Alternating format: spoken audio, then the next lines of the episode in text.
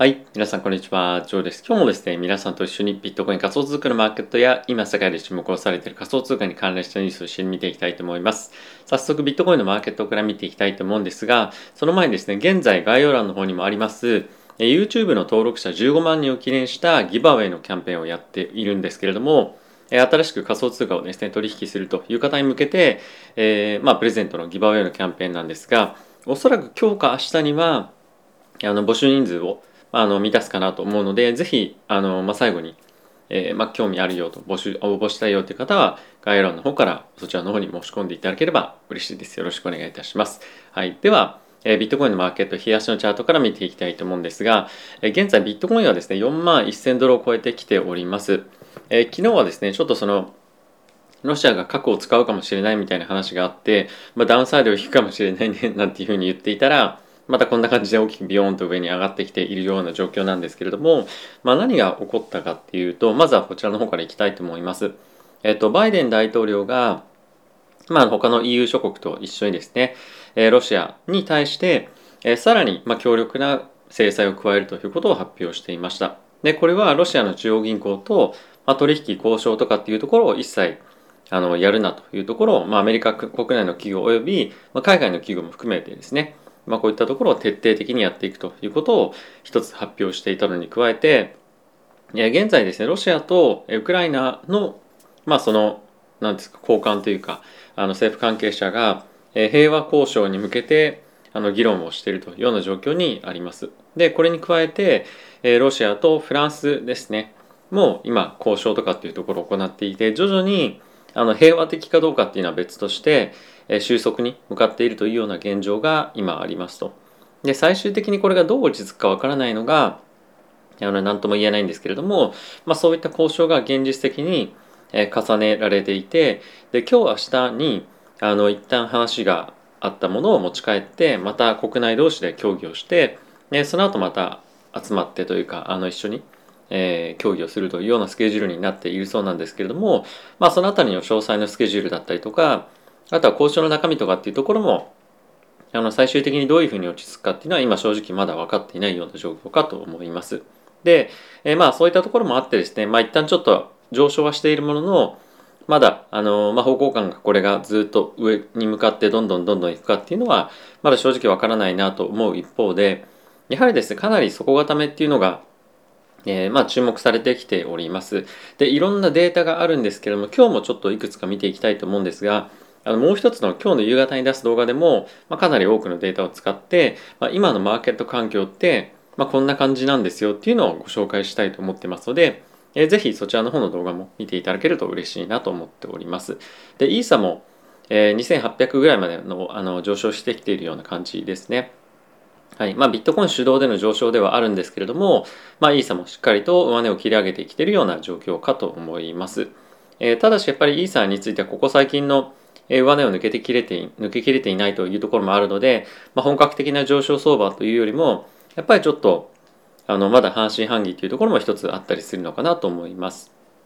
はい、あとはですね先日もちょっとお話をしたようにあのルナですとかレイヤー1のトークンですね、まあ、あのソラーナですとかの、まあ、上昇が非常に顕著に、えー、なってきていて、まあ、DeFi とかっていうところよりもまずはレイヤー1のトークンに資金が今あの集まっているような状況になっているかと思います。でこの辺についてはいろんなパートナーシップですとかあとは新しいプロジェクトおよび、まあ、そういったもののあの、まあ、進捗状況っていうの発表とかっていうのもあったりはするので、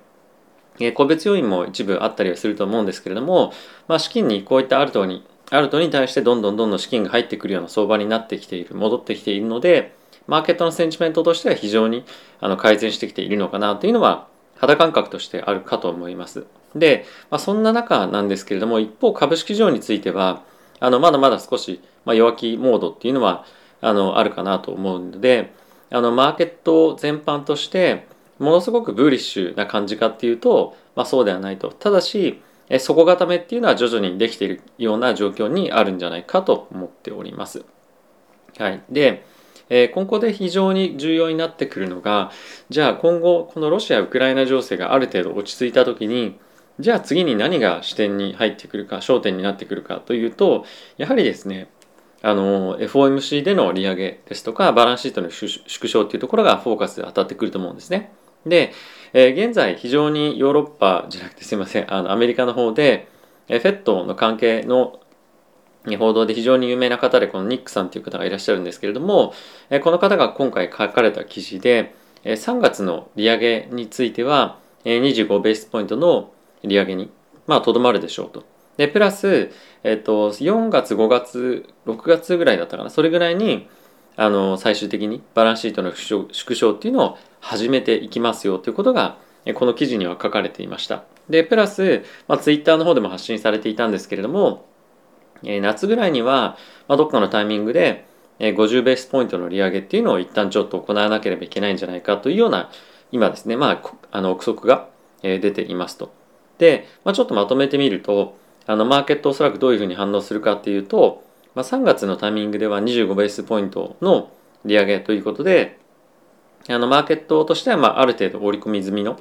えー、その利上げっていうのが起こるのでものすごく大きなあの動きっていうのは正直ないかなとどちらかというと、まあ、利上げが始まったっていうので一旦ちょっと売られる可能性はあるとは思うんですけれども、まあ、織り込まれているとはいえですね、まあ、ただしマーケットに大きな混乱をきたすようなイベントには今のところはならないのかなと思います。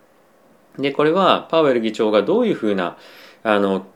まあ、最終的に利上げの幅を決めて、まあ、パウエル議長というか FMC でですね決めてその後にどういった記者会見の内容かっていうところに、まあ、大きくよるのかなと思っております。で、えー、これが例えばその3月に50ベースのポイントの利上げっていうのを織り込まれていたのがまあ後にずれるっていうだけなので、まあ、その何かマーケットの環境が改善したとかそういうことでは正直ないのかなと思うんですね。なんでまあ引き続きえインフレだったりとか利上げへの,、まあ、あの急速な織り込みっていうところは今後も進んでいくと思うのでマーケットの環境として、まあ、今回復はしてきてますけれどもここはちょっと一旦行き過ぎたあのまあ売られすぎたマーケットが戻ってきてるっていうぐらいだと思うのであまりその楽観視して積極的にえー、リスクを取りに行くというよりも、まあ、徐々にあの底固めを行っているのでそういったところで、まあ、仕込んでいくような時期になるのかなと思います。でこの後マーケットがどんどんどんどんブルマーケットに行くっていうイメージは正直僕の中ではあんまりあのなくてもちろんあの上行ったり下行ったりとかっていうのがあると思うんですけれども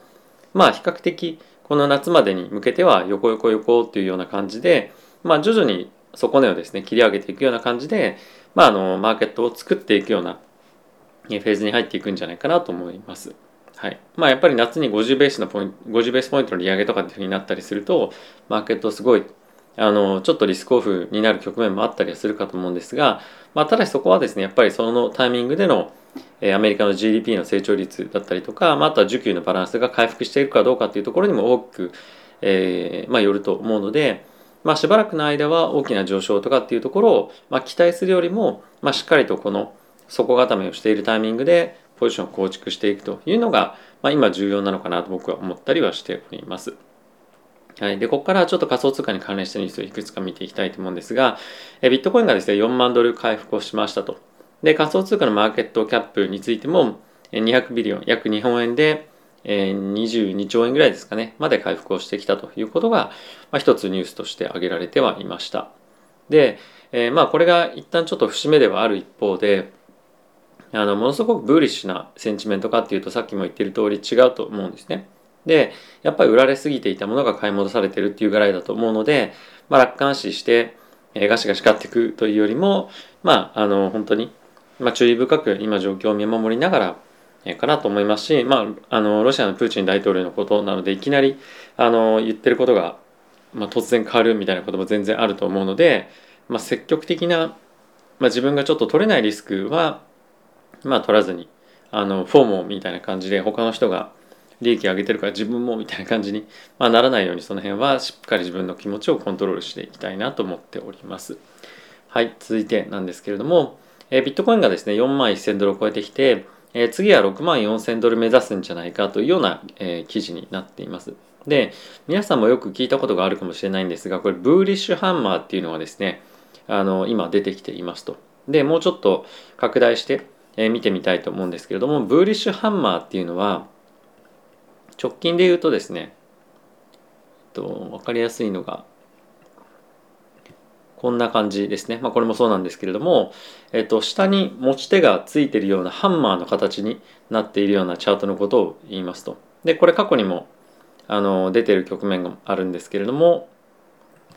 ここですね、ブーリッシュハンマー、ここにも2つあるんですが、ブーリッシュハンマーっていうのは、このテクニカル界ではですね、結構そのみんな大好きブーリッシュハンマーで、これが出ると、まあその後に上に上がっていくような一つのきっかけになるんじゃないかっていうふうにまあ、言われていますと。まあ、大きく売り込まれても、まあ、しっかりとそのうち日のうちに大きく戻してるキャンドルキャンドルがブーリッシュハンマーなんですが、まあ、まさに今このタイミングで、えー、起きていると。でこれはまあ底固めの根固めのあの一つのやっぱり動きっていうふうに見られるので、えー、こういった局面が出ると、まあ、その後大きく上昇していくんじゃないかと。で、えー、今回そのブーリッシュハンマーが2回連続この昨年のですねあの6月7月のタイミングと同じように出てきたので、まあ、6万4千ドルぐらいまでは戻すんじゃないか、まあ、この高値圏ですよね。ここまでいく可能性があるんじゃないかっていうことを、まあ、言っていますと。でかなり極端なあのー、まあなんていうんですかね見方だなと正直思う一方で、まあ、やはりさっきも申し上げた通りあのテクニカル的にもそうですし、まあ、あとはそのオンチェーンのデータ的にも非常にあのー、上昇してきそうな雰囲気はあるんですよね。まあ、あとはその6万4千ドルっていうふうに言っている一つの理由背景としてはこの以前もご紹介をした、えー、ワイコフ理論というのがあって、まあ、このチャートパターンをなぞってみると、まあ、大体6万4千ドルぐらいまでいくんじゃないかというふうに、まあ、言われています。で、これは、まあ、あんまり僕の個人としては、あの、どこまで行くっていう予想をするのってあんまり正直意味ないなと思っているので、あの、まあ、6万4千なのか6万なのか7万なのかっていうのは別として、今やっぱりマーケットとしては上に行きたいようなチャートパターンにはなっていたりとか、まあ、市場関係者の動きになってきているというのは なってきているというのは事実として、あるんじゃないかなと思っています。あまりそのものすごくマーケットとして悲観するような環境とかっていうところよりもあのまあ値動きを見てるとっていうことですね。ただし、あの昨日も言った通り、まあ、核兵器使うとかっていうところが本格的になってくるようであれば、もう一旦下に突っ込む可能性は十分あると思うんですが、まあ、そういったところから一旦あの離れていくようなかんあの感じのその競技になっていけば、まあ、しっかりとアップサイドを狙っていけるような短期的には動きになっていくかなと思います。はい。で、ここからちょっとマーケットから離れたニュースを見ていきたいと思うんですけれども、えまずはですね、現在ウクライナに向けて寄付額、まあクリプトを使っての寄付っていうものが今非常にま盛んになっているんですけれども、これが20億を超えてきましたということがえ記事になっております。で、えこれいかにですね、まあ、ウクライナの現状をえ、まあサポートしたいという人が非常に多くいるかっていうところを反映している一方で、まあ、ロシアについてもあの一定程度ですね支持する国っていうのはやっぱりあったりはするんですよね。まあ、その反米っていうところから来てるというのもありますし、まあ、あとはロシアに対して非常に経済的に依存してるっていう国もあったりはするので、まあ、全面的に全ての国があのロシアのことを大嫌いみたいな感じでやってるっていうのは正直ないんですけれどもあのいろんなところのデモを見たりしているとまやはりウクライナに対してのサポートっていうのが世界中であの今反響を呼んでるというかですねあの、まあ、この金額に表れているんじゃないかと思います。で、えー、こういったところがどんどんどんどん進んでいくことによって、えー、ロシア国内でもですね非常に多くのデモが、まあ、反政府デモみたいな感じが行われていてえロシアの、まあ、プーチン大統領としては支持率がものすごく下がったりしているので、まあ、非常に厳しい状況になるかと思います。最終的に結果どうあれロシアはま非常に、まあ、あの国力っていうところでもま低下するんじゃないかなと思いますし、まあ、やはり世界的にあの、まあ、国のランクっていうのもちょっとおかしいですけれども、まあ、そういったものも、ま、下げてしまうような結果にはなるんじゃないかと思うんですが、まあ、非常に難しい局面であることは間違いないかなと思います。はいまあ、最終的にどういった方向性でえこのロシア・ウクライナ問題が落ち着くか分かりませんが、まあ、今のところはあの世論的にまあ、しっかりとロシアを抑え込む方向に、え、向かっているというような状況かなと思います。はい、で、え、ウクライナのですねあの副大統領が、え、クリプトの、ま、取引所に対して全てのロシア人の口座をですね凍結しろっていうことを 凍結してくれっていうふうなことをま言っていましたと。でこれ最終的に取引所からはですね拒否されて、えその後にその政府関係者の人の口座はバーンされたあの凍結されたわけなんですけれどもなんかそのロシア人は全員悪いみたいな結構その風潮が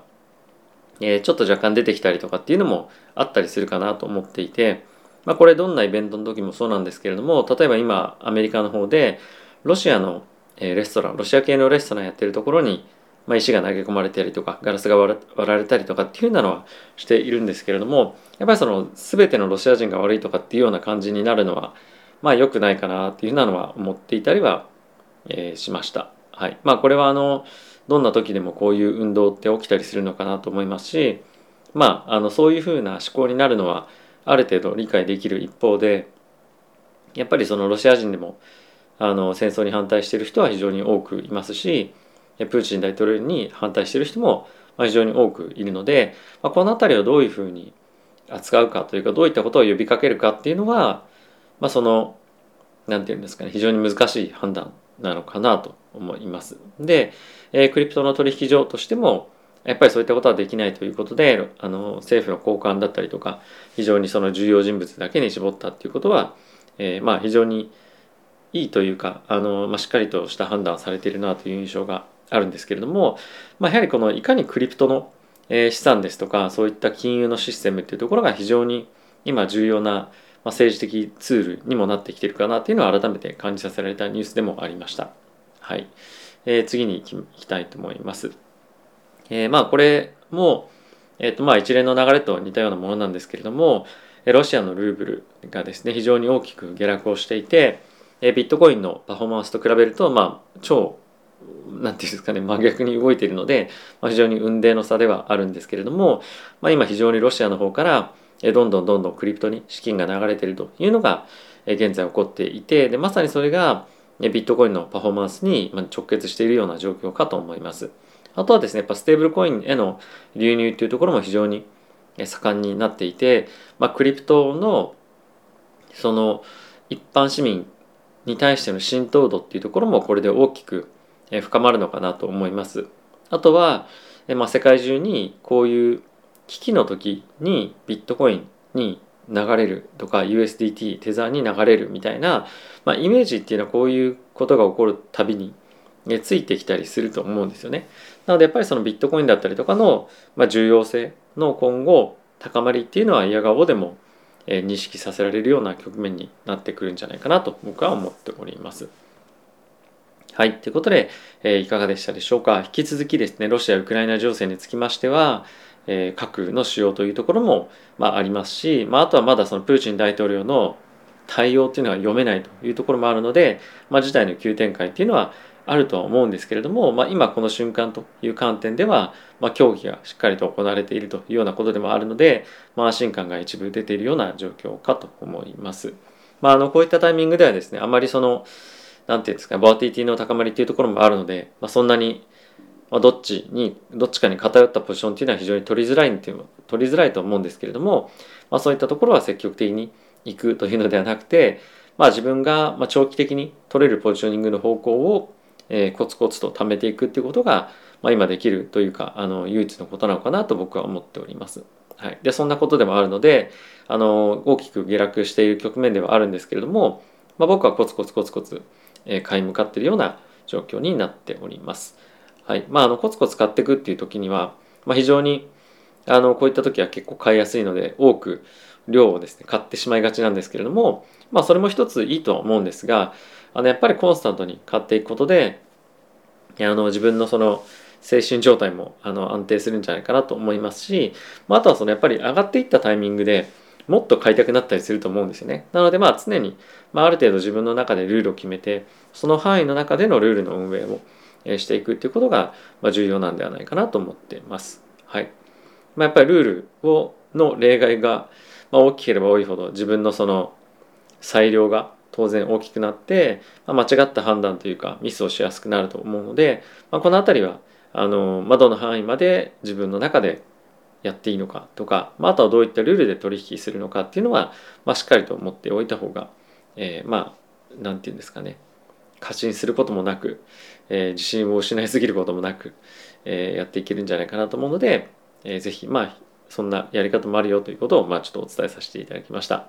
はい、あとはですね、ここ最近非常にあの情勢が激しく変わってくることもあって、え、LINE のえ公式アカウント概要欄の方にもありますけれども、まあ、結構頻繁に皆さんにメッセージをお送りしております。で、これがまあもし、まあ、こんなに大きく頻繁にメッセージを送る必要がない時は1週間に1回ぐらいかもしれませんけれども、まあ、何かあった時には皆さんに迅速にメッセージをお送りしたいと思いますので、そちらの方もぜひ登録いただけると非常に嬉しいです。よろしくお願いいたします。はい。ということでまた次回の動画でお会いしましょう。さよなら。